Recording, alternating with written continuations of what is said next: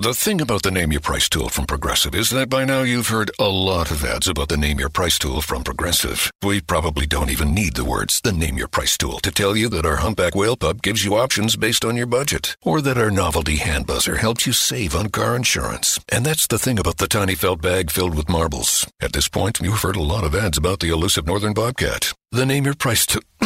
the neighbor who baked you banana bread. Only from Progressive. Progressive Casualty Insurance Company and affiliates. Price and coverage match limited by state law.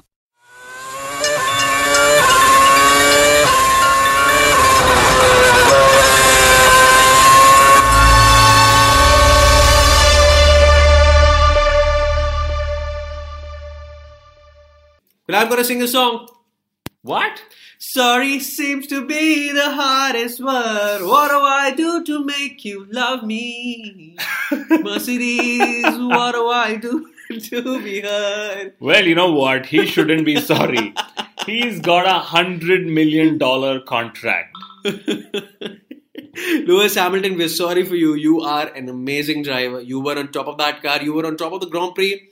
And Kunal Shah and Rishi Kapoor today absolutely feel sorry for you. For the first time, we are united on a Hamilton issue. And this is, I, I believe, the first time on Inside Line F1 podcast that we really believe Nico, no. Hamilton, yes. Absolutely. I mean, I feel damn, damn sorry, which is why I believe Formula One is cruel. Trust me, sometimes it can be really cruel. It can be very lucky, like it turned out to be for uh, for Nico Rosberg. But it, Formula One can also be very, very boring.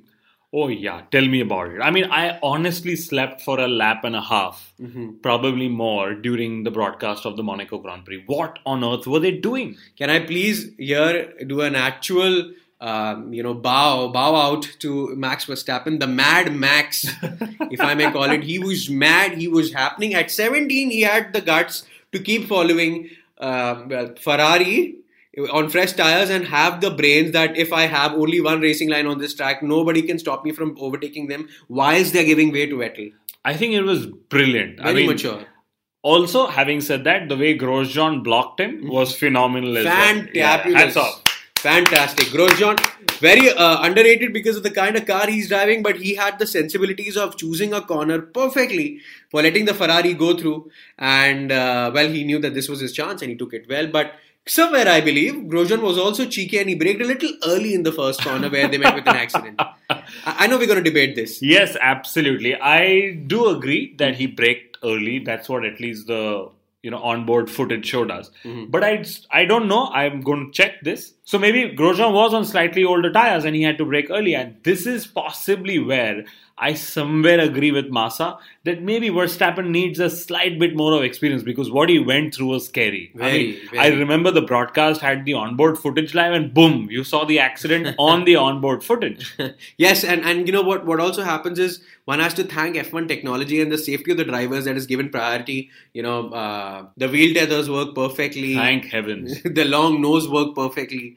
And well, uh, Verstappen just walked out of that scary crash scratchless. Absolutely. But hats off to him, like you said, for entertaining us. Brilliant. He and Hamilton were the only two drivers mm-hmm. who genuinely tried to overtake people. Okay, without bothering about tires, without bothering about everything else that gets damaged these days in Formula One cars just because you're running in something called as dirty air. Mm-hmm. Some phenomenal entertainment. Okay, Verstappen was scratchless, but Hamilton was bruised. And how? And red and sore and oh god what was mercedes thinking if you and i with not a lot of experience not all the data know that you just have to stay out? This is monaco. The history of the grand prix knows that it's not possible to overtake with the best of tires. Yeah i mean i'm stunned to be honest that mm. you know something like this even happened okay? But at the end of the day that's the reality of the sport. You know had this been any other circuit on fresher tires hamilton would have crawled back and you know won the race again. Probably lapped them. Yeah but this is again down to systems. This is again down to data. Like toto wolff has said that you know when you have something called as gut and you have called something called as data you will always trust the data. And uh, you can't blame anyone in this so to say. And here somewhere okay Lewis realized that it was also him asking for a call as well. So it it True that. it was it was actually a team error, so to say. Mm-hmm. And maybe look at it this way Lewis Hamilton used this as a clue to bring to fore his acting skills as well. Yes, very nice. You know, I've I've seen a lot of Bollywood and Hollywood movies, and Tollywood as well, you should admit. Okay. yes, I have, but none of the expressions that I've ever seen on a podium have been uh, just as true. And some somewhere you have to uh, you have to know that the driver will also have a great amount of say in a decision like that. So why suddenly make Hamilton the hero and Mercedes the villain? They're all involved. Yeah, and forget Mercedes. People are going and making Nico Rosberg a villain, I mean, come on, let's face it. If Rosberg won on luck, Hamilton has won on luck as well. I mean, let's just leave it at that. Yes, I mean it's not Nico's fault that he won. I mean everybody would take yeah. it's a win is a win. Is Absolutely, how he said but it. you know what, Rishi? You and I will not make the mistake that Sky Sports F1 did over the weekend. Post race, they only focused on Lewis Hamilton. Let's just close this chapter and move on. We've had a great race. Thank you, Lewis. Thank you, Nico. And of course, thank you, Verstappen. Okay, one last question. If you were Toto one, one last one, I promise it's the last one. Okay, so if you were Toto and uh, I'm Nico, and if Lewis had actually ended up coming behind me on fresher tires, what would your radio message to me be? I would not ask you to move over because uh, it was possibly a driver come team decision and it wasn't just a team error. So I would have let Rosberg win the race. Thank you. That's your. That's why you are my friend and a co-producer and a co-presenter on the Inside Line F1 podcast. We are going to close the Mercedes chapter. It's now their headache and problem to deal with, not us. Absolutely. ours. I'm going to come up to the next. We'll, we'll just joke about it like we do, you know. what a joke, really, man, really. What happened to Kimi Raikkonen? I mean, I mean, really, he's so brilliant in the race and qualifying. He was one of the fastest guys on track once, and he just, just looks dismal. You know, I think Kimi is increasingly becoming the driver everyone speaks of when they speak about contracts, and mm-hmm. that's it. Mm-hmm. Nobody else remembers him otherwise. He was actually driven all over by every single driver I remember. I mean, I don't even know if the cameras focused on him for more than a few seconds during the race. True that, and and if I am Kimi Raikkonen and you are the team ball again. And if I'm complaining about Daniel Ricciardo trying to push me, now see, I believe Monaco is the only circuit where you'll face this problem because it's well, it's it's narrow as a test tube. But uh, do you think well, Ricciardo was a bit cheeky there? Of course, he was cheeky. He's admitted post race he was cheeky as well, and. Uh, in a way, I'm also glad the stewards didn't call it because let's face it, it's difficult to have clean moves in Monaco. Mm-hmm. Okay, and his wasn't an entirely unclean move as well. So now I know Raikkonen fans are going to hate me for saying this, mm-hmm. but that's my belief. I hate you, Kunal. uh, coming back to the tires, too hard. Well, we always say we don't want degrading tires because because we want racers to race all the time. This is what Pirelli gave us. We always asked for this. They gave it to us, and now we're complaining. If had they degraded, we would have seen more pit stops, and it wouldn't have, wouldn't have been so boring. You know, honestly, I'm lo- I'm I'm forgetting my opinion on these tires mm-hmm. because if you have a super soft which lasts half distance of the race, mm-hmm. then we have a genuine problem. I think we should just do away with two compounds, mm-hmm. and probably I'll have to do some more research before I share more views here. But yeah, absolutely, tires to be blamed this weekend. Well, F1 was the biggest loser here with a boring race. I mean I know Monaco is like the, the jewel in the in, in, in, in the crown, but well, if the race is going to be so boring, then why have it in, in the first place? And and John, John Todt says, "Oh, Formula One is fine; it's doing all okay. We're all all right." Oh well, I don't know if John Todt is particularly on social media or has been reading uh, news sections or or listening to the inside line or or reading my blog as well because at the end of the day every single person believes that there are issues with formula 1 mm-hmm. which is also why rishi suddenly mm-hmm. so many people have come up with these surveys to find out what is wrong what do the fans want the drivers now have a survey mm-hmm. okay which is uh, you know hosted by a media website mm-hmm you know, Autosport has their own survey as well. And, you know, my only belief is the drivers should do what they're good at doing, which is driving. Mm-hmm. Okay. I know it's become far easier to drive these cars in the last couple of years, but that doesn't mean you get into marketing territory. That's where people like me exist. Okay. yeah, whosoever did the, the, the analogy that grid boys must, must exist at Monaco where we're expecting girls in bikinis.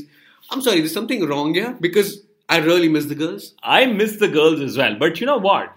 It's it's gender equality, which I'm also in favor of. Mm-hmm. But to be honest, you don't need these personal manual markers anymore. I mean, if you have electronic flags that can be waved, mm-hmm. you know why not eliminate the the need for grid people in the first place but of course bernie has gone and sold the back of the t-shirt to mm. tag Heuer so you can imagine well yes he has he has he has and hello mclaren and Jenson Button first points on board i have no idea where sky sports f1 whose programming team is british and the presenters are british mm-hmm.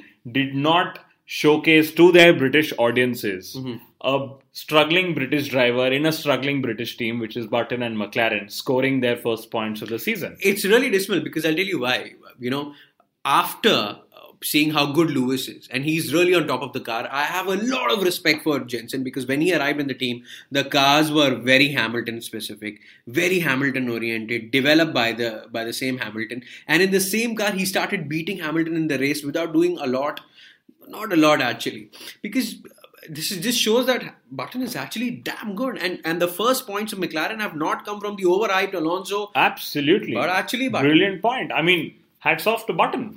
But uh, was a saving grace for Honda? Because well you don't need the power here. Honda says we don't have the power. I guess that's what engines are there for right? I mean they're there for only the horsepower.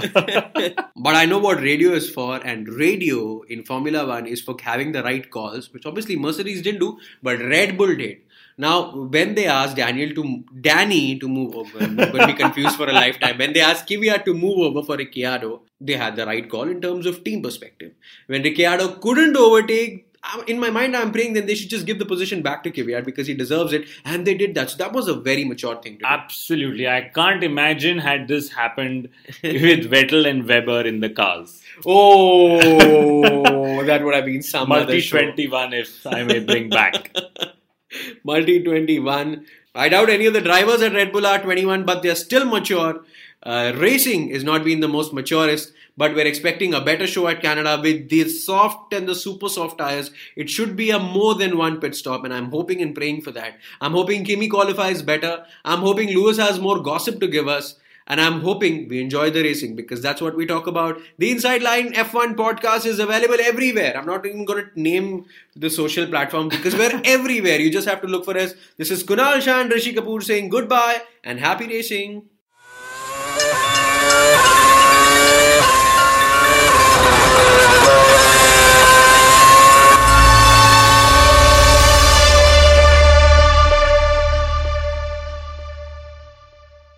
Different future starts with you. That's why GoDaddy does more than help you find a name. You can create, sell, and get found online so any small business can drive change or build an empire. We need a new generation of thinking, your way of thinking. Start different at GoDaddy.com.